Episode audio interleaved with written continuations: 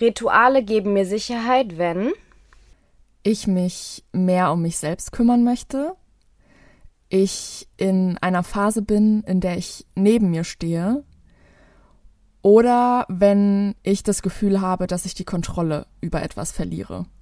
Wann geben dir Rituale Sicherheit? Voll interessant. Also ich habe sehr ähnliche Sachen, nur anders formuliert. ähm, okay. Rituale geben mir Sicherheit, wenn ich unter Stress stehe oder in Eile bin, weil ich halt das schon kenne, mhm. den Ablauf. Ähm, wenn sie mir eine effiziente Struktur für meinen Alltag geben, und wenn das Leben anders spielt als geplant, das geht so ein bisschen auf das zurück, was du gesagt hast bezüglich, wenn ich neben mir stehe, glaube ich. Ja, ähm, ja. Und wenn es um meinen Hund geht. ähm, genau, und dann habe ich noch so ein Special-Ding. Ähm, und zwar, wenn sie jahrelang verankert sind. Und damit meine ich sowas wie zum Beispiel Weihnachten. Man weiß, dass man den Tag gemeinsam mit seiner Familie ja. verbringt. Das ist einfach verankert und das gibt mir natürlich auch irgendwo Sicherheit. Ja, ja. Cool. Hast du ein Beispiel für den Hund? Ich weiß, wann er Essen bekommt. er muss zu den Zeiten Essen bekommen. Ich habe genau auf dem Plan, wann ich halt mit ihm rausgehe. Und das ist total wichtig für mich zu wissen, okay, es sind immer die gleichen Abläufe, weil es einfach auch viel einfacher ist, dadurch diesen das Leben mit dem Hund und auch die Arbeit halt zu vereinen. Ne? Also es geht auch wieder so ein bisschen in diese Struktur ja. für meinen Alltag natürlich einher, aber gerade mit dem Hund merke ich das noch mehr und ich glaube auch, dass wenn man Kinder hat, dass das auch auf jeden Fall einem Sicherheit gibt, wenn man ein bisschen in seinen Ritualen quasi lebt. Ja, ja. Okay, also so Stichworte Stabilität und Struktur kommt hier auf jeden Fall, also zieht sich hier auf jeden Fall gut durch. Ja, und was du auch gesagt hast, dass es kontrollierbar ist, das habe ich natürlich auch, ne, dass mhm. gerade wenn man das Leben mal irgendwie anders ist, als man es vielleicht erwartet hat oder anders als man geplant hat, dass man dann so ein bisschen Kontrolle dadurch gefühlt zurückgewinnt und besonders halt ja. in schwierigen Lebenssituationen hat man was, was einem irgendwie Orientierung gibt, weil man sich sonst nicht so in der Lage fühlt, Dinge jetzt vielleicht zu erledigen, wo wir auch wieder beim Thema Motivation sind irgendwo, ne? Ähm, ja, oder auch wenn sich zum Beispiel viel verändert im Leben. Also beispielsweise, wenn man einen neuen Job hat oder umzieht oder einen neuen Wohnort hat etc., dann ist es natürlich auch super, wenn man ja. alte Rituale in Anführungsstrichen mitnehmen kann und dann was hat, was irgendwie bleibt. Ja, schön gesagt.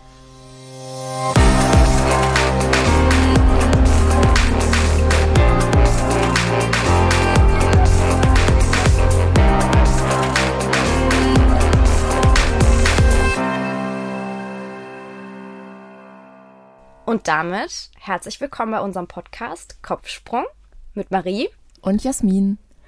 Wir schaffen hier einen Raum, um über wichtige psychologische Themen auf Augenhöhe zu sprechen, ohne zu be- oder verurteilen. Dieser Podcast stellt keine Diagnosen und ist kein Ersatz für psychotherapeutischen Rat. Wir äußern hier auch unsere freien Meinungen, die aber keinen Anspruch auf allgemeine Gültigkeit haben. Vielleicht hat der ein oder andere schon eine Idee nach unserem heutigen Journaling, um was es heute geht. Wir haben ja über Rituale gesprochen und Rituale, wie wir selber schon festgestellt haben, sind manchmal super wichtig und einfach schön, um das Gefühl von Kontrolle zu haben, von Kontrolle zu behalten und weil sie Orientierung geben und weil sie uns in gewisser Weise auch Sicherheit geben. Heute geht es darum, was ist denn, wenn Rituale zu Zwängen werden? Unser Thema ist heute Zwangsstörung. Diese kleinen oder teilweise auch weniger kleinen Rituale und diese Sicherheit ähm, und Kontrolle, die sie einem in unterschiedlichen Situationen bieten können, wie wir gesagt haben, genau, wollen wir heute mal aus einer etwas anderen Perspektive betrachten, ähm, nämlich aus der einer Zwangsstörung. Zwangsstörungen sind durch wiederkehrende Zwangsgedanken und Zwangshandlungen oder eben Zwangsrituale gekennzeichnet, die den Betroffenen oder die Betroffene über einen längeren Zeitraum ganz erheblich belasten oder ihren oder seinen Alltag massiv einschränken. Und da wir in dieser Folge auf Zwangsgedanken, Handlungen und Rituale auf jeden Fall noch einige Male zu sprechen kommen, ähm, will ich hier mal kurz runterbrechen, um was es genau geht.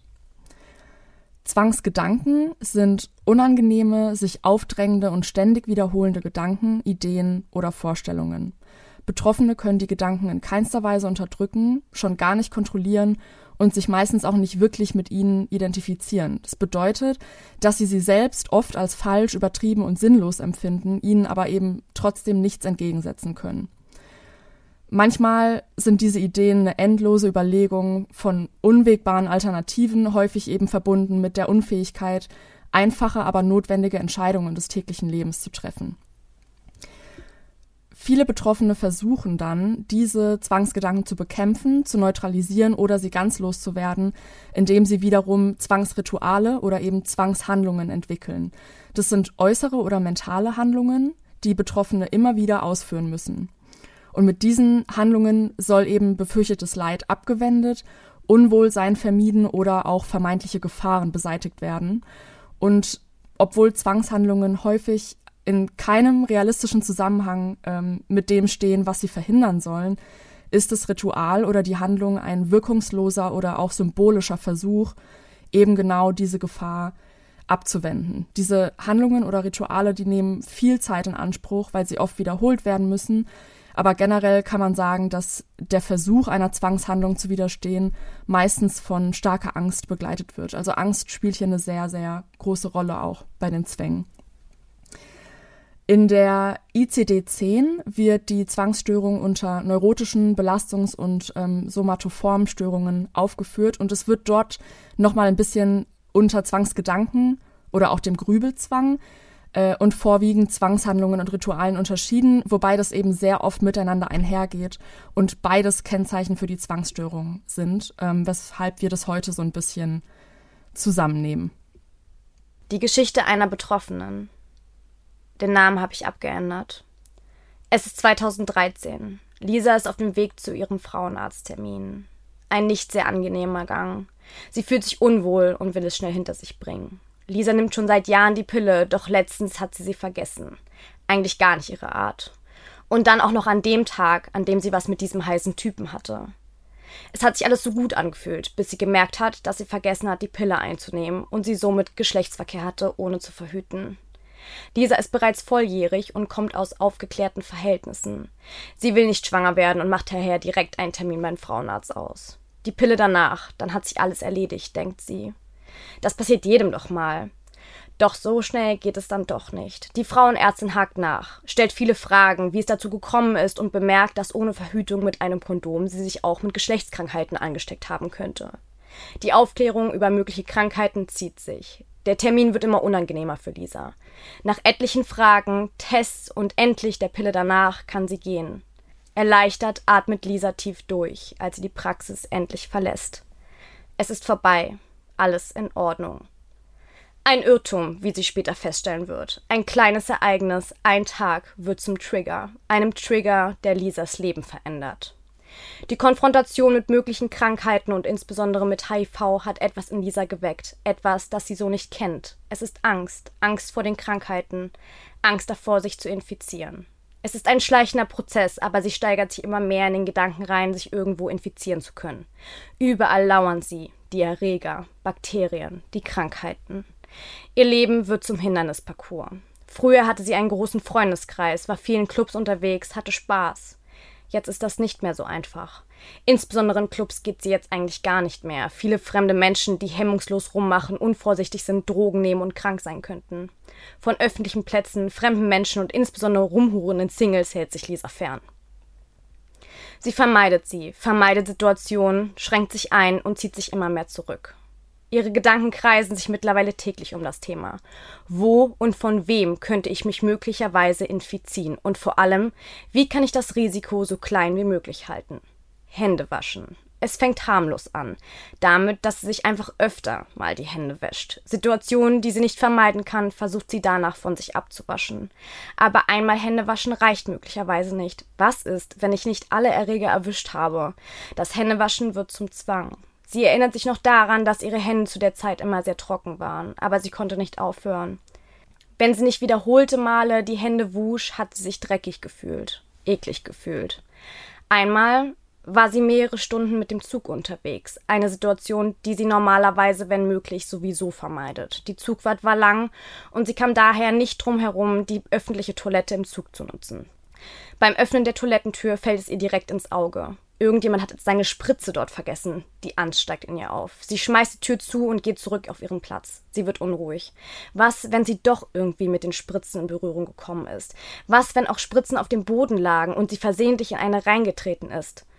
Und sich die Spritzen durch ihren Schuh gebohrt hat. Sie sich möglicherweise mit etwas infiziert hat. Hektisch checkt sie ihre Schuhsohlen. Nicht einmal, nicht zweimal, die gesamte Zugfahrt kann sie an nichts anderes mehr denken. Alltägliche Situationen werden zur Tortur. Wege in öffentlichen Verkehrsmitteln, Toilettengänge auf öffentlichen Toiletten, einkaufen gehen. Lisa vermeidet nun Situationen, die ihr Leben früher lebenswert gemacht haben, fühlt sich alleine, obwohl sie doch das am meisten befürchtet hat. Dass sie sich mit einer Krankheit infiziert und dass Menschen, die ihr nahestehen, das eklig finden und sich von ihr abwenden. Das hat sie nun ganz allein geschafft. Das hat die Krankheit mit ihr gemacht. Die Krankheit, mit der sie sich infiziert hat. Doch bei niemand anderen, nur bei sich, bei sich im Kopf. Die sich in ihrem Kopf mit der Zeit langsam eingenistet hat und die sie nun allein nicht mehr los wird.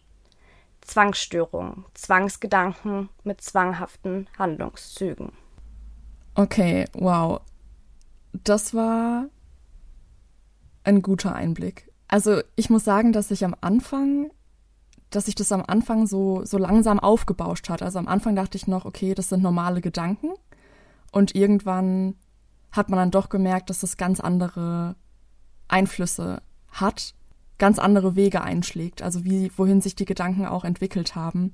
Und gerade diese Situation im Zug, auf dem Klo, ich glaube, wir reagieren alle ein bisschen komisch, wenn wir jetzt irgendwie gezwungen sind, äh, in der Öffentlichkeit gerade auf Zugklos zu gehen. Weiß nicht, wie es dir geht. Aber ja, dass diese Spritze sie so triggert und sich äh, sie auch noch nachträglich, ja, sich solche Gedanken macht, dass eventuell was auf dem Boden lag und dass sie hätte reintreten können und vielleicht hat sich was durch ihren Schuh gebohrt. Also da merkt man schon, dass sich diese Gedanken ja total zusammenspinnen und ja teilweise also wirklich ja. total, total unbegründet sind. Kannst du sagen, über welchen Zeitraum sich das jetzt bei ihr gezogen hat oder wie gerade der Stand ist? Wie ich weiß, ich habe jetzt gerade irgendwie nicht so richtig einen Zeitraum im Kopf, also wie sich diese Gedanken entwickelt haben zu dieser zu dieser Zwangsstörung, also wirklich von diesem Trigger beim Frauenarzt zu dieser wirklich ja tiefgreifenden Entwicklung zu den Zwangsgedanken. Von welchem Zeitraum sprechen wir hier und wie war dann der Schritt oder wie sah der Umgang damit aus, als sie gemerkt hat, hey, da stimmt was nicht? Ja, ja, also ich muss dazu sagen, ich habe mich mit der Betroffenen, also mit Lisa, ähm, mehr als zwei Stunden darüber unterhalten und sie hat mir ihre gesamte Geschichte erzählt und wie ich ja gesagt habe, dieser Zeitraum, wo das so akut wird, war 2013, da war sie 18 Jahre alt. Und jetzt haben wir 2021, also ist natürlich schon eine Weile her. Okay. Ähm, sie hat sich danach ähm, nachdem es so akut wurde, als sie gemerkt hat, dass sie sich komplett abschneidet von der Welt, also in diesen Hochpunkten quasi, hat sie entschieden, eine Therapie zu machen. Und ich muss auch dazu sagen, dass heute sie zum Glück keine Probleme mehr mit den Zwängen hat. Ähm, mhm. Im Nachhinein kann sie sagen, dass gerade dieses Vermeidungsverhalten was sie in dem Moment gemacht hat, um Sachen aus dem Weg zu gehen, um diese Situation zu verbessern, es tatsächlich schlimmer gemacht hat, weil sie sich total in ihrem Leben eingeschränkt hat. Ne? Und sie ist am Ende halt wirklich kaum noch vor die Tür gegangen. Ich bin auch total dankbar, dass oh. sie sich da so mir gegenüber geöffnet hat und auch gerade solche Details im Zug ist natürlich nicht mhm. einfach, sowas zu teilen, aber ich fand die Geschichte so super interessant und ähm, so wertvoll, weil man sich da wirklich vorstellen kann, okay, es ist eine normale Situation beim Frauenarzt, das kann wirklich jedem passieren. Ne? Also Klar. Ähm, das ist nichts, nichts Ungewöhnliches und das damit sieht man einfach, es kann jeden treffen. Es kann eine normale Situation sein, die man sich irgendwie im, im, im Kopf verankert mhm, und die mhm. dann sowas auslöst. Ja, wirklich auf jeden Fall, auf jeden Fall total interessant. Das war das, was ich meinte mit dem, ja, das normale Alltagssituation und auch normale Alltagsgedanken. Ich meine, wir alle, ähm, wir alle grübeln mal oder hinterfragen, ähm, oder denken über eine Sache ein bisschen zu viel nach. Ähm, aber das ist ja schon mal, ja, ist ja nochmal ein ganz anderes Ausmaß, von dem wir hier sprechen und von dem sie selbst betroffen ist. Genau. Ähm, und ja. ich habe sie dann auch gefragt, wie so eine Therapie aussieht mit so Zwängen. Und sie hat mir halt erzählt, dass es wirklich dann darum ging, die Hände einfach nicht mehr so oft zu waschen. Und dann meinte mhm. sie halt mhm. auch, ja, das klingt jetzt vielleicht eklig. Und ich meinte, nein, das klingt überhaupt nicht eklig. Und dann merkt man halt, wie tief das halt irgendwo sitzt. Ne? Auch wenn sie jetzt ja. heute also diese Zwänge ja nicht mehr auftreten. Und ähm, ja, das war tatsächlich so, dass sie dann mit der Therapeutin zusammen quasi gemeinsam Hände waschen gegangen ist und mhm. halt bewusst, aber nur einmal. Also dann gesagt hat, okay, wir waschen jetzt einmal die Hände und dann ist es okay. Und das hat wirklich geholfen bei ihr, also dieses, diese Verhaltenstherapie in dem Fall. Okay. Eine Frage brennt mir noch auf der Zunge. Kannst du dir wahrscheinlich denken. Gerade ist mir direkt in den Sinn gekommen, als es dann um, äh, ums Händewaschen ging und die Häufigkeit des Händewaschens. Und jetzt natürlich, jetzt wo du auch erzählst, wie dann äh, teilweise die Therapie aussah, ja. würde mich doch sehr interessieren. Hast du mit Lisa drüber geredet, wie es ihr jetzt in Zeiten von Corona damit geht? Ja. Also gerade mit diesem ganzen Predigen. Ich weiß noch, das war letztes Jahr im, im, Februar, März hat es ja so richtig angefangen mit dem wascht euch die Hände und mindestens 20 Sekunden und überall hängen die Schilder. Wie geht's ihr damit? Ja, genau das habe ich sie auch gefragt. Ich meinte, okay, krass und ich freue mich, dass du darüber hinweg bist, in Anführungsstrichen. Wie ist es für mhm. dich jetzt? Und sie meinte, dass es natürlich ein Trigger ist. Und das fand ich auch ganz stark von ihr, dass sie das direkt so gesagt hat, weil, wenn wir mal ehrlich sind, natürlich ist es ein Trigger. Ja. Und sie meinte, ihr Umgang damit ist tatsächlich, und das fand ich auch wirklich sehr groß, zu sagen, sie ist einfach sich der Gefahr bewusst, dass es die gibt momentan, dass sie noch bewusster einfach darauf achtet, dass sie es nicht übertreibt mit dem Händewaschen, dass sie sich bewusst macht, dass sie sich zwar die Hände natürlich wäscht, aber halt dann mhm. einmal und dann ist auch gut natürlich, das hat sie auch gesagt, das Rückfallrisiko ist da.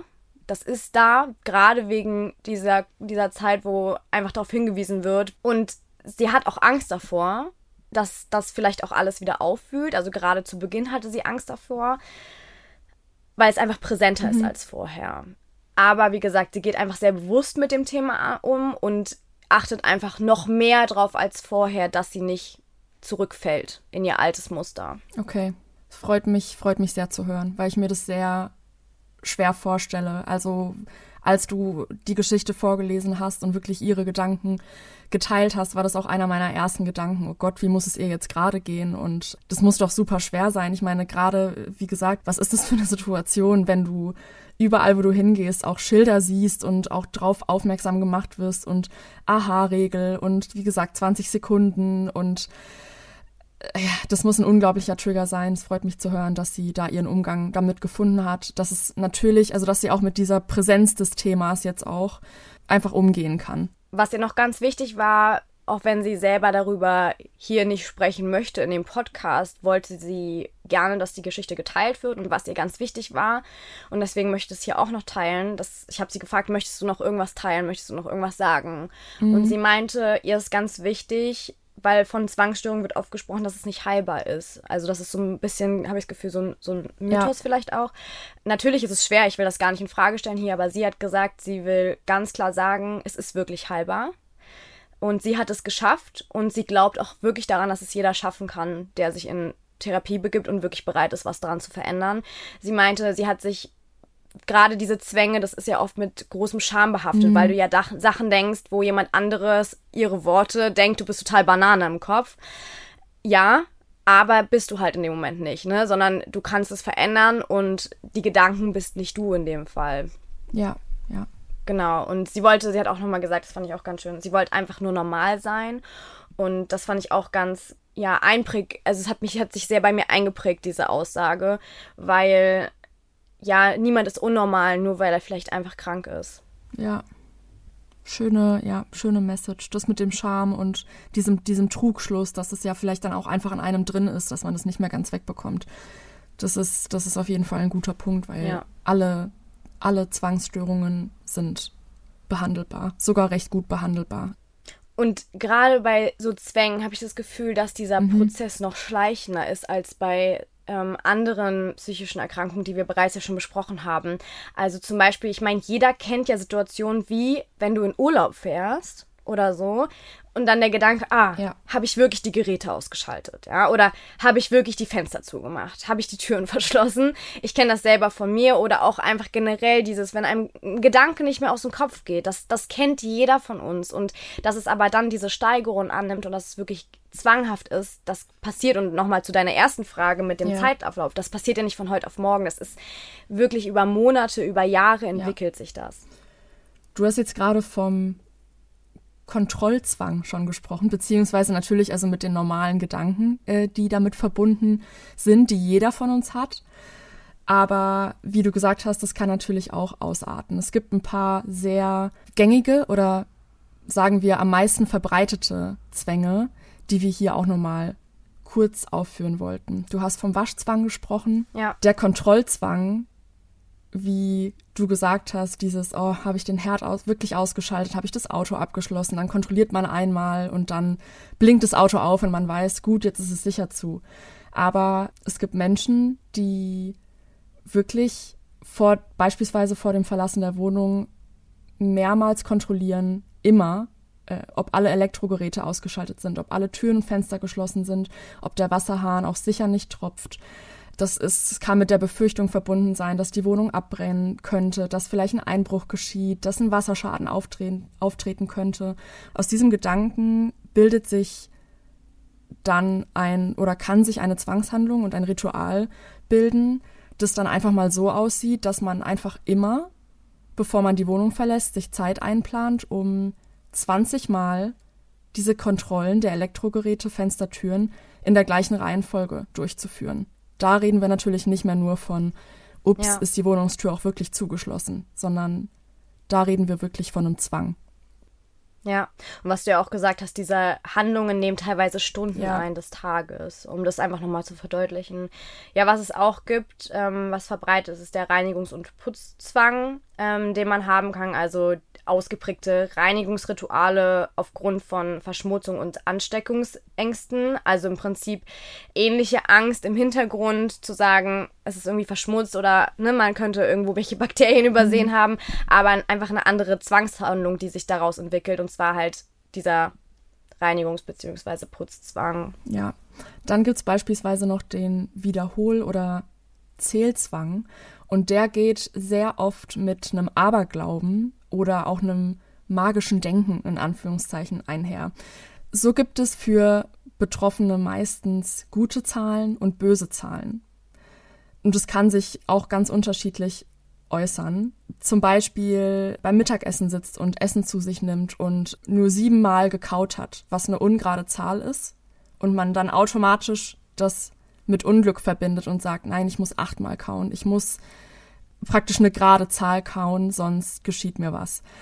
Noch ein Beispiel, es kann auch sich so äußern, dass man beim Spaziergang ähm, jeden einzelnen Schritt zählt, dass man, okay, jetzt ein Extrembeispiel, dass man nur in Häusern wohnen kann, die eine bestimmte Zahl ähm, in der, in der Hausnummer haben. Generell spielt halt einfach dieser Gedanke an böse und gute Zahlen und ähm, was für ein, was eventuell für ein Unglück einhergehen könnte, wenn man sich nicht danach richtet. Aber das ist auch ein Zwang, der natürlich unglaublich belastend sein muss. Also wenn man überlegt, dass man ständig im Alltag zählt, dass man, dass man Glockenschläge zählt, dass man, dass man Schritte zählt, Ja. dass man die Uhr beobachtet und mitzählt, stelle ich mir unglaublich schwierig vor. Ja, und Zahlen verbergen sich ja überall in unserem Alltag, wenn wir mal Total. ehrlich sind. Ja, Eine andere Form ist der Sammelzwang, also Sammelzwänge im Allgemeinen. Kam, sagt schon der Name, also das nicht wegwerfen können von Gegenständen. Ähm, Es können Zeitungen sein, Zeitschriften, weil man halt denkt, irgendwie, man braucht die noch. Und das fand ich da ganz interessant, weil, also es sind ja einfach sehr viele Vorteile in der Welt bezüglich so diesem Messi-Dasein. Also Menschen, die wirklich gar nichts wegwerfen können. Und da muss man sich einfach auch da mal hinterfragen, vielleicht steckt da viel mehr hinter. Ne? Also es heißt nicht nur, weil jemand sehr, sehr viele Dinge bei sich hortet, dass der einfach, also, ne, Ja. dass, dass der nicht alle Tassen im Schrank ist, sondern vielleicht steckt da einfach wirklich eine Krankheit, einen Zwang dahinter, die Dinge sammeln zu müssen, einfach in der Befürchtung, was ist, wenn ich es wegwerfe und dann nochmal brauche. Das kann natürlich ganz tiefreichend gehen. Ja. Dann gibt es noch den Ordnungszwang und der kann sich natürlich auch sehr unterschiedlich äußern, aber einfach wieder ein Beispiel. ähm, wenn jemand das Bedürfnis hat, dass die Bücher nach wirklich festgelegten Prinzipien angeordnet sind oder dass die Gardine genau so und so fällt und auf gar keinen Fall ein Knick drin sein kann und auch wirklich mehrere Stunden teilweise am Tag aktiv damit verbringt, diese Ordnung einzuhalten und diese, diese Symmetrie oder Gegenstände genau so abzulegen, wie sie am Vortag lagen, äh, mit genau dem gleichen Abstand zueinander. Also das ist auch unglaublich natürlich zeitraubend, diese, diese Aktivität und führt natürlich auch dazu, dass man im Alltag sehr eingeschränkt sein kann, wenn man erstens natürlich diese ganze Zeit aufbringt und zweitens ähm, vielleicht sogar gar keinen Besuch mehr zulässt, weil die Person ja was anfassen könnte, irgendwas verrücken könnte und dann besteht diese Ordnung, diese Symmetrie nicht mehr. Ja, und gerade beim Ordnungszwang hört man dann oft sowas wie, oh ja, sowas hätte ich auch gerne, bei mir ist immer so unordentlich. Ja. Und da muss ich wirklich sagen, ich habe da gar kein Verständnis, gerade wenn man sich halt die Geschichten von Betroffenen auch dazu irgendwie durchliest. Ähm, das ist so sehr verankert im Kopf, das kann so einen großen Leidensdruck verursachen. Und das kann man absolut nicht auf die leichte Schulter nehmen, auch wenn im ersten Moment der Außenstehende nur sieht, okay, der hat eine super aufgeräumte Wohnung. Ja. Ja, aber zur Verteidigung, äh, zur Verteidigung dieser Leute muss man eben auch sagen, natürlich, also man sollte sich auf jeden Fall die Zeit nehmen, sich mehr damit zu beschäftigen, bevor man sowas einfach raushaut und sagt, oh, ich hätte voll gern einen Putzzwang, einen Ordnungszwang, weil natürlich sage ich jetzt mal so, kann man daraus auch positive Sachen ziehen, wie du gesagt hast mit der aufgeräumten Wohnung. Aber da man sich ja eher mit der Seite tatsächlich befasst, oft als Außenstehender und nicht mit dieser Leidensseite, mit diesem tatsächlichen, ja, mit dieser tatsächlichen Einschränkung im Alltag und dem, wie du gesagt hast, dem Leid, das damit einhergeht mit dieser Störung, ist es natürlich leicht, sowas mal eben, ja, mal eben kurz rauszuhauen. Aber man sollte definitiv ja. mehr darüber nachdenken und das nicht so auf die leichte Schulter nehmen. Das ist nämlich unglaublich schwierig für, für die Betroffenen. Ja. Wir haben jetzt hier einfach mal die gängigsten Zwänge genannt, die, wie gesagt, in der Gesellschaft am weitesten verbreitet sind und von denen wahrscheinlich auch äh, die meisten von euch auch schon gehört haben. Uns ist aber wichtig, gerade zum Stichwort enttabuisieren, dass wir auch ein bisschen darauf aufmerksam machen, worauf sich eine Zwangsstörung oder vorwiegend Zwangsgedanken noch beziehen können. Zum Beispiel auf die Beziehung. Deshalb haben wir mit einer Betroffenen von Relationship OCD, OCD für Obsessive Compulsive Disorder, gesprochen, die ihre Geschichte mit uns geteilt hat und ein bisschen erzählt hat, wie ihre Zwangsgedanken sich äußern, wie sie damit umgeht und auch, was sie Menschen raten würde, die ebenfalls darunter leiden. Hi und schön, dass du heute da bist. Ja, freut mich auch, dass ich da sein darf und dass ich ähm, bisschen was über meine Geschichte erzählen kann. Super, okay. Wir haben ja schon gesagt, dass wir alle dazu neigen, ab und zu zu zweifeln und bestimmte Situationen zu hinterfragen. Ist ja, ist ja völlig, völlig menschlich. Doch ab wann meinst du, wird da eine Grenze überschritten? Beziehungsweise wie und wann hast du gemerkt, dass deine Gedanken und eventuell auch Handlungen, die daraus resultieren, Ausmaße annehmen, die für dich einfach gar nicht mehr zu stemmen sind? Ja, also ich finde, eine Grenze ist schwierig zu ziehen, ähm, weil, wie ihr schon gesagt habt, ist es ja auch normal, dass man mal zweifelt oder dass man auch sich mal Gedanken macht. Und bei manchen, also ich will jetzt keinen irgendwie triggern oder so, aber bei manchen sind ja auch solche Zweifel in Bezug auf die Beziehung begründet. Es gibt irgendwelche ja, schwerwiegenden ähm, Probleme, sage ich mal, ähm, über die man nicht einfach so halt hinwegsehen kann und die natürlich dann auch unglücklich machen können. Ähm, und da geht's halt dann auch mal nicht um solche Zwangsgedanken, sondern halt um normale, in Anführungszeichen, Beziehungsprobleme. Und das erstmal eben rauszufinden, dass es sich da um diese Zwangsgedanken handelt, ähm, ist, finde ich, schon mal der erste Schritt, aber auch der schwierigste.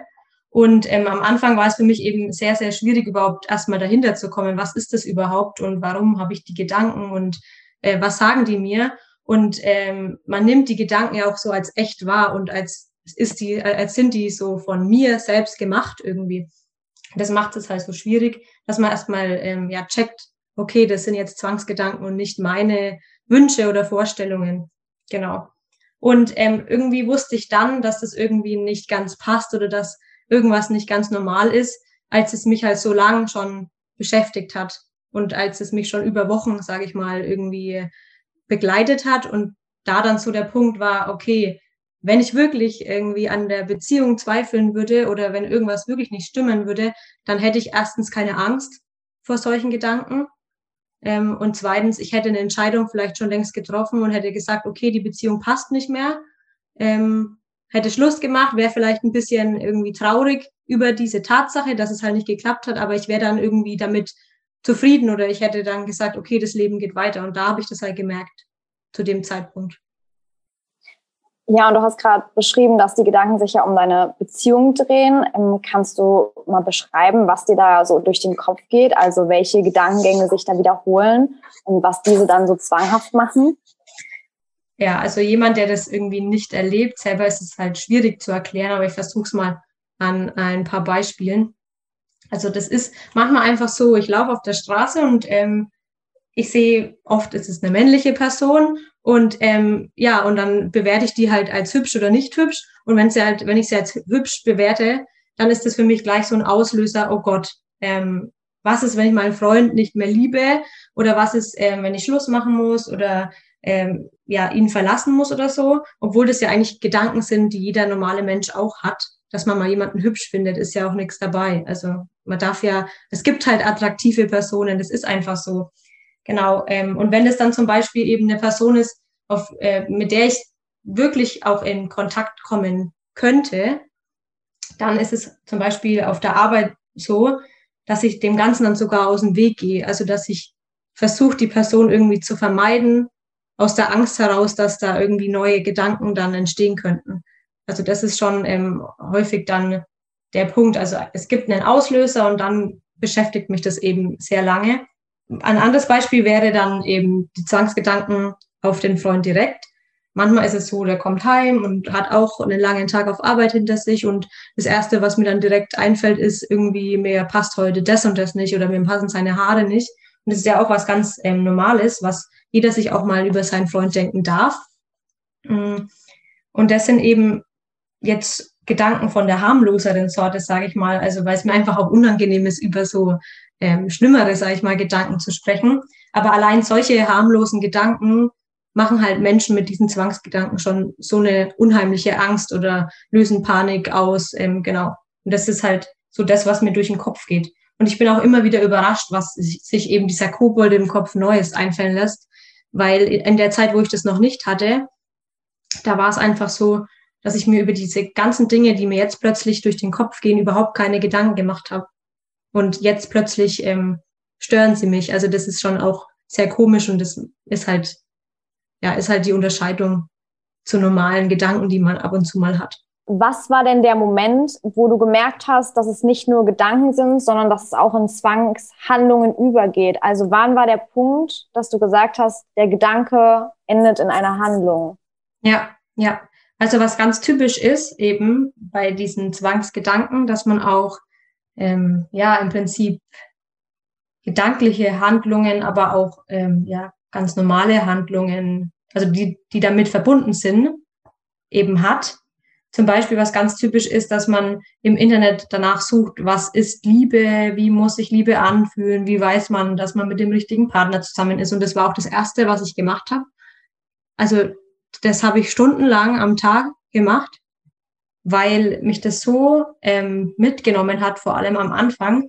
Und ähm, das natürlich totaler Quatsch ist eigentlich, weil ähm, Liebe fühlt sich nicht immer nach einem Patentrezept an oder muss sich ähm, nicht so und so anfühlen, sondern jeder hat ähm, seine eigene Weise, wie er zufrieden ist mit einer Beziehung. Und leider ist es halt auch so, dass häufig das Internet irgendwas anderes vorgaukelt und das macht es halt dann in dem Moment auch nicht besser. Ähm, oder dass man zum Beispiel irgendwie analysiert, ob gerade Gefühle da sind, wenn man jetzt neben Partner sitzt oder so. Aber auch gegen die Gedanken anzukämpfen, kann man als Zwangshandlung sehen.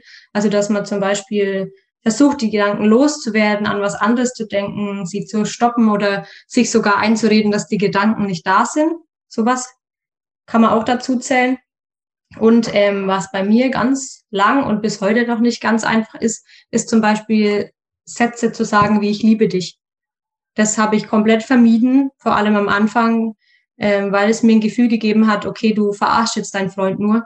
Du denkst dir sowas und bist so in deiner ähm, Gefühlswelt gefangen und sagst dann auch noch ständig, ich liebe dich, das ging einfach nicht mehr. Genau. Also solche Dinge ähm, können auch dazu und sind eigentlich nicht gut, weil das sind halt sowieso Rückversicherungen. Die sollte man halt nicht machen, weil das halt nur kurzzeitig ähm, Erleichterung bringt und nicht ähm, langfristig was bringt. Also das ist noch wichtig, finde ich, zu sagen. Und du hast auch vorhin von Vermeidungssituationen gesprochen, was andere mhm. Männer angeht. Genau. Ähm, Gibt es da noch andere Situationen oder kannst du da nochmal dein Verhalten beschreiben oder wie sich das auch anfühlt in dem Moment, wie es dann dazu kommt, dass du wirklich sagst, okay, ich gehe jetzt mal lieber einen anderen Weg, um die Begegnung nicht zu provozieren? Ähm, also bei mir war das manchmal eben der Fall, dass ich dann, wenn ich auf Arbeit eben wusste, okay, diese Person, wo ich schon mal Gedanken hatte, die ähm, könnte jetzt da sein, dass ich das halt, ja, ich weiß nicht, wie es dazu gekommen ist, aber dass ich das einfach versucht habe zu vermeiden, vor allem mit der Person halt zu sprechen. Weil durch dieses Sprechen oder der Sympathie oder was auch immer kann natürlich wieder irgendwie ein Gedanke ausgelöst werden. Ähm, aber bei vielen ist es, glaube ich, so, dass sie dann sogar auch zu Hause bleiben. Also das war jetzt bei mir nicht so extrem, aber das gibt es eben auch, dass man dann eben zu Hause bleibt, weil man dann weiß, okay, da bin ich sicher. Und ähm, diese Vermeidung ist genauso auch nicht gut, genau. Aber das gibt's auch. Das Googeln nach irgendwelchen Fragen und wie sieht Liebe aus und ähm, mache ich das richtig so und sollte mein Gedanke nicht anders sein. Aber natürlich auch, was man ja dann, schätze ich mal, auch automatisch macht, ist, dass man sich auch mit anderen vergleicht, also mit anderen Beziehungen oder wie andere Paare äh, miteinander umgehen, vielleicht auch in der Öffentlichkeit ja. die sich da irgendwie abknutschen oder denen das total leicht fällt, sich immer wieder zu sagen, dass sie sich lieben und ähm, das färbt natürlich dann wahrscheinlich auch auf einen ab. Ne? Ja, auf jeden Fall. Also solche, solche Dinge auch vergleichen und auch immer bei Familienmitgliedern nachfragen oder so. Passt es so? Also das mache ich jetzt nicht, weil ich eh nicht ähm, so sehr darüber spreche, aber viele schauen dann halt, dass sie irgendwo anders ihre Rückversicherung noch herholen, den Therapeuten ständig fragen, ist die Beziehung so gut und so, aber der sagt ja auch nicht, ähm, ja, machen Sie Schluss oder bleiben Sie in der Beziehung. Also das ist halt, gehört halt leider dazu, aber bringt im Endeffekt nicht viel. Und es ist ja auch gut, mhm. dass der Therapeut solche Dinge nicht redet, ja. sondern einem nur Denkanstöße gibt. Genau. Die die Beispiele, die du jetzt genannt hast, da hast du ja schon gesagt, ne, natürlich, oder man kann sich vorstellen, gerade wenn du beschreibst, hey, Freund kommt nach einem langen Arbeitstag nach Hause, man denkt sich so, hm, okay, fand ich auch schon mal attraktiver oder so, so, also jetzt mal ganz dumpf dahergesagt. Da stelle ich mir nur vor, dass es wahrscheinlich sehr, sehr schwierig ist, ähm, da dann auch, also wie du gesagt hast, so zu merken, okay, das ist erstmal kein, kein normaler Gedanke mehr. Der Gedanke nimmt mich total ein und der ähm, reift total aus und wird dann zu irgendwas, was eigentlich am Anfang gar nicht da war. Aber ähm, bezüglich deines Umgangs damit, hast du dich da jemandem anvertrauen können, beziehungsweise sogar direkt deinem Partner, beziehungsweise falls ja, wie lange wie lang hast du gebraucht, bis du wirklich das Gefühl hattest, hey, damit kann ich an jemanden herantreten oder damit sollte ich an jemanden herantreten? Ja, ich hatte meinen ersten Zwangsgedanken und es war dann sowas wie, ähm, ich liebe ihn nicht so wie er mich. Das war so mein erster Gedanke. Ähm, und drei Tage später musste ich damit schon rausrücken, weil das für mich so einen inneren Druck einfach aufgebaut hat. Und es ist dann irgendwann wie so eine ja, wie so eine Anspannung immer weiter hochgestiegen, sage ich mal. Und ich musste damit rausrücken, weil es einfach mir so schlecht ging in dem Moment. Und da ist ja auch immer so diese Schlussfolgerung, die man, wenn man Zwangsgedanken hat, ist, okay, ich muss mich jetzt trennen, ich muss Schluss machen. Und getan habe ich es aber nie. Also das ist immer so dieser Gedanke, ich muss das jetzt machen, weil so ein Druck in mir ist, aber getan habe ich es bisher noch nie. Und ähm, das ist ja auch immer, dass man trifft eigentlich auch dann so eine Entscheidung auch gar nicht in so einer Phase. Am Anfang war das natürlich sehr schwer und auch heute ist nicht immer leicht, ähm, mit meinem Freund auch darüber zu sprechen. Aber er weiß das halt, dass es jetzt nichts mit ihm zu tun hat und das auch nicht um ihn geht im Prinzip, sondern ähm, dass es eigentlich was mit mir und meiner Angst und auch meiner Vorgeschichte etc. zu tun hat. Genau. Ähm, ansonsten wissen es zwei gute Freundinnen von mir und ja, denen habe ich es einfach bei Gelegenheit erzählt, als es mir sozusagen danach war und ich das Gefühl hatte, jetzt kann ich sagen und ähm, habe auch gute Reaktionen bekommen. sie haben mir halt das Gefühl gegeben, dass sie mich verstehen. Also zwar kann man es wahrscheinlich nicht immer ganz nachvollziehen, aber sie haben mir das Gefühl gegeben und dass sie mich eben unterstützen. Und das war das Wichtigste in dem Moment. Okay, also du hast gesagt, du hast mit deinem Partner da zum Glück drüber reden können und hast auch eine gute Rückmeldung bekommen. Ich stelle mir das trotzdem einfach ja sehr schwierig vor, weil das natürlich auch ein sehr präsentes Thema ist dann in einer Beziehung. Ähm, wie hat er denn, als du es ihm erzählt hast, reagiert? Also war er direkt, also natürlich habt ihr jetzt wahrscheinlich mehrmals darüber gesprochen und du hast ihm das nahegebracht und auch klar gemacht, es geht nicht um ihn, es geht um dich. Aber war das von Anfang an so oder hat er am Anfang schon gezweifelt, vielleicht auch an der Beziehung oder bist du auf irgendwie auf Unverständnis gestoßen? Auf jeden Fall, weil allein ich wusste ja auch noch, ne, noch gar nicht, was los ist. Also ich wusste nicht, ähm, was jetzt meine Gedanken mir da sagen wollen. Und dann war das ja auch schwierig, ihm das zu erklären. Ich wusste lange nicht, was mit mir los ist. Ich wusste lange nicht, wie kann ich es ihm jetzt erklären oder warum ist es jetzt bei mir so. Und klar hat er sich auch sehr gekränkt gefühlt, war auch sehr verletzt, denke ich. Ähm, und ist auch, glaube ich, ganz normal in so einer Phase. Ähm, ja, ich habe dann irgendwann das halt gelesen, ähm, dass es eben diese Zwangsgedanken sein könnten und spreche auch immer noch oft mit meiner Therapeutin darüber. Ähm, und das, das ist, macht halt einfach leichter. Jetzt wissen wir beide, was es ungefähr sein könnte oder was es ist. Und ähm, das macht es leichter. Und am Anfang ist klar, dass man auf Unverständnis trifft und vor allem ähm, auch mein Freund dann Zweifel hatte oder ja, Probleme damit umzugehen. Ja, ich meine, es ist auch total verständlich. Ich glaube, das wäre für niemanden einfach, aber es ist super schön zu hören, dass du ja auch noch mit deinem Freund zusammen bist und ihr da einen Weg gemeinsam findet. Ähm, du hast jetzt sehr lange immer gesagt, okay, das sind die Zwangsgedanken. Was, also auch erklärt, was das bedeutet, also was können das für Gedanken sein. Was würdest du denn sagen, was für dich da so das Schlimme an diesen Zwangsgedanken sind? Also wie beeinflusst dich das konkret auch in deinem Alltag oder wie schränkt es dich ein? Ja, also das Schlimme an diesen Zwangsgedanken ist ähm, eben nicht, dass man diese Gedanken hat, weil die hat jeder Mensch mal, sondern es ist die Bewertung und eben ähm, die Angst, die daraus resultiert und auch die negativen Gefühle. Ähm, das setzt halt einen immer den ganzen Tag unter Stress, Anspannung. Es geht halt immer wieder von vorne los. Also es ist wie ein Teufelskreis, sage ich immer, ähm, in dem man sich eben gefangen fühlt es kommt halt zum Beispiel ein Zwangsgedanke und der löst halt so negative Gefühle aus. Mm, und dann bleibt dieses Gefühl eine Weile und löst dann wiederum wieder einen Zwangsgedanken aus. Also das ist echt wie so ein Teufelskreis und man steckt da drin und kommt irgendwie nicht mehr raus. Und ähm, deswegen schränken sie mich auch so in meinem Alltag ein, weil sie irgendwie schon Energie und Motivation auch nehmen. Ich konnte mir vor allem am Anfang kaum, konnte ich mich kaum mehr konzentrieren. Es ging irgendwie immer nur um dieses Thema, auch in der Beziehung ging es immer nur um dieses Thema. Und irgendwie war ein Leben neben dem Ganzen irgendwie gar nicht möglich zu dem Zeitpunkt. Ähm, und die Lebensfreude und Leichtigkeit ist halt irgendwie auch weg. Und das, klar, spiegelt sich das dann in allen Bereichen vom Leben irgendwie wieder. Ja. Und dann zum Beispiel, wenn man eigentlich was dagegen tun könnte oder halt irgendwie was das ein bisschen ausgleicht mit Sport oder so, dann fehlt da halt in dem Moment irgendwie die Motivation, die eben durch die Gedanken einfach nicht mehr da ist. Das ist so das Schlimme daran, ja. Du hast gerade gesagt, dass das auch deine Beziehung natürlich trotzdem beeinflusst.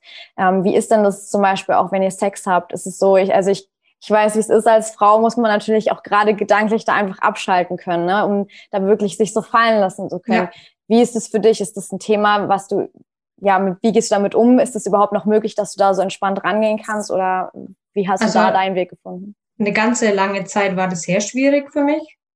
Ähm, mittlerweile geht's besser, einfach aus dem Grund, weil auch die Gedanken dann bei diesem Thema nicht abschalten. Die, da kommen auch wieder ähm, negative Gedanken hoch gegenüber dem Partner, der Beziehung etc. Und wie soll das dann da funktionieren? Also das ist so meine, meine einfache Antwort, die ich darauf geben kann. Genau. Mehr ist da auch nicht dazu zu sagen. Also es, die schalten ja nicht plötzlich ab, nur wenn es jetzt um das Thema irgendwie Sex geht oder so. Ähm, genau. Also deswegen haben da auch sehr viele, denke ich, sehr große Probleme damit.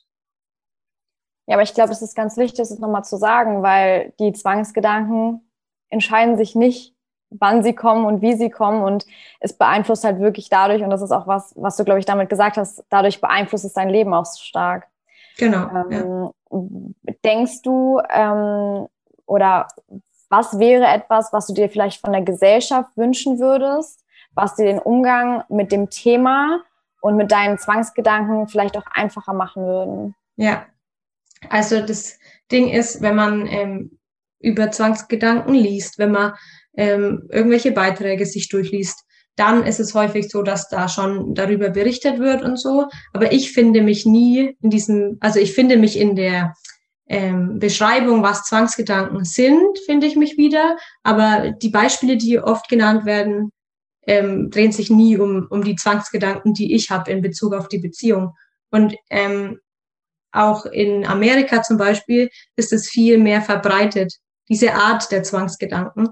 Und das wünsche ich mir eigentlich, dass, ähm, dass man auch einfach das leichter hat, auch bei einem Therapeuten oder bei einem Psychiater oder bei einer Psychotherapie oder so, dass man da mehr die Chance hat, ähm, dass Ärzte oder Psychotherapeuten gleich erkennen, also was heißt gleich, es ist übertrieben, aber ähm, schneller erkennen, dass es sich nicht einfach um Beziehungsprobleme handelt, sondern schon um Zwangsgedanken, weil das ist eben häufig das Problem, dass dann häufig erstmal nicht herausgefunden wird, dass es eben Zwangsgedanken sind. Man erzählt immer in der Psychotherapie, ja, ähm, ich habe jetzt den Gedanken gehabt und ähm, irgendwie bin ich unglücklich in der, in der Beziehung und so.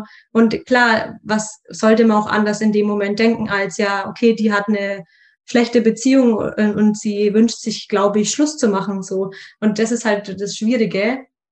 Und da wünsche ich mir eigentlich mehr Aufklärung und auch irgendwie mehr Beratungsangebote und Therapeuten, die mehr darüber Bescheid wissen, dass das eben auch eine Art von Zwangsgedanken sein kann. Weil eigentlich können sich Zwangsgedanken auf alles äh, beziehen. Und das sollte eigentlich mehr klar sein.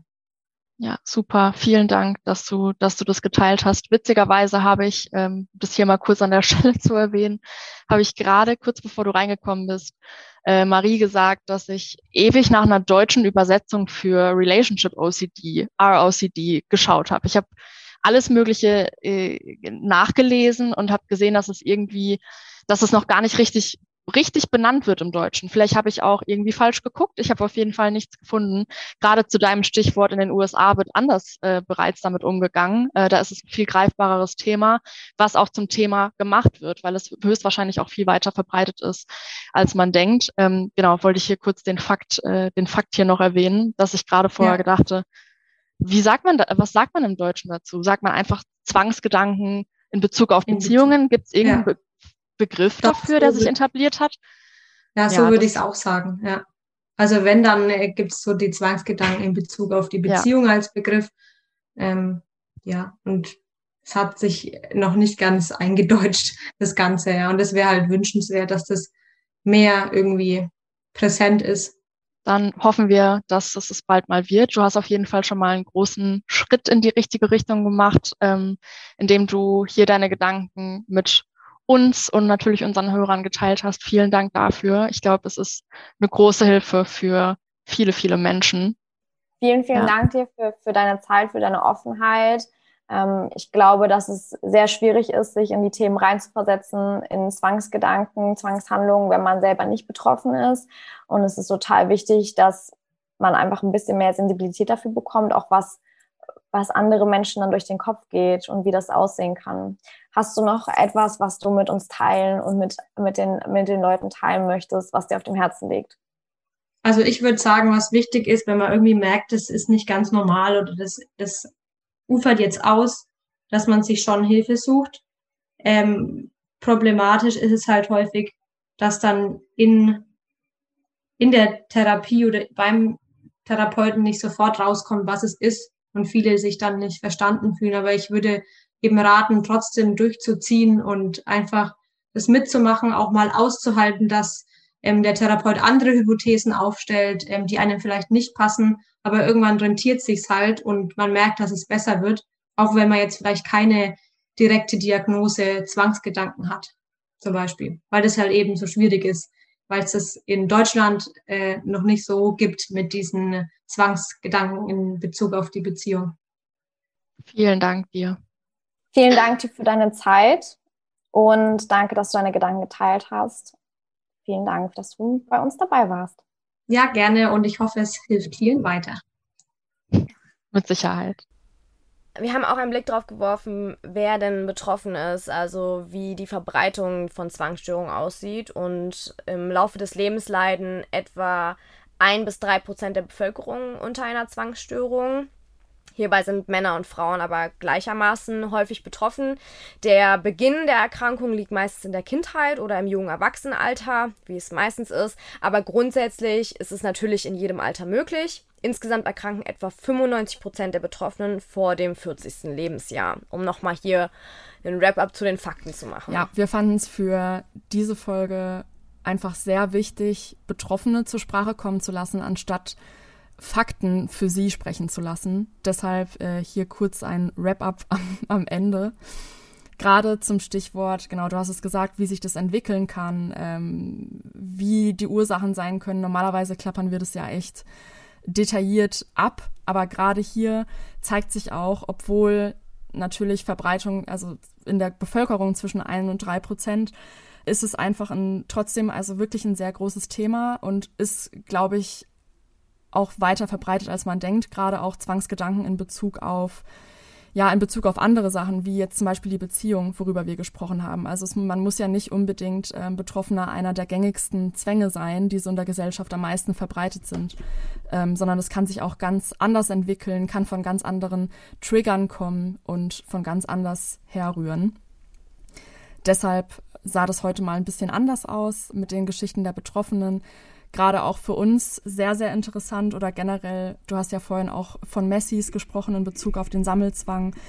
Ich glaube, dass wir alle so ein Bild teilweise im Kopf haben von Menschen, die betroffen sein könnten und uns gar nicht so richtig klar machen, was damit einhergeht und ähm, wie sehr sie tatsächlich darunter leiden und wie wenig diese Krankheit auch zu ihnen gehört und zu ihrer Persönlichkeit. Also dass es wirklich eine Krankheit ist, dass Richtig. man das auch wirklich als, als eine Krankheit ansehen muss, als was Externes und nicht als etwas, was zur Person gehört. Auch nochmal zum Stichwort Behandlung, dass es auf jeden Fall wünschenswert und ratenswert wäre für alle, die Zwangsgedanken haben, die vielleicht auch schon in Zwangshandlungen und Rituale irgendwie münden, dass sie ähm, sich Hilfe suchen, das selbst als Krankheit anerkennen und da einfach den Schritt zur Besserung machen, auch für sich. Falls ihr eure Geschichte selbst erzählen möchtet, schreibt uns gerne bei Instagram. Uns ist es sehr wichtig, hier aufzuklären und wirklich solche Themen zu normalisieren und wirklich einen Teil dazu beitragen, dass solche Themen wirklich enttabuisiert werden in der Gesellschaft. Dem habe ich nichts mehr hinzuzufügen. Wir freuen uns auf eure Nachrichten, auf eure Geschichten und bis zum nächsten Mal. Bis dann. Ciao.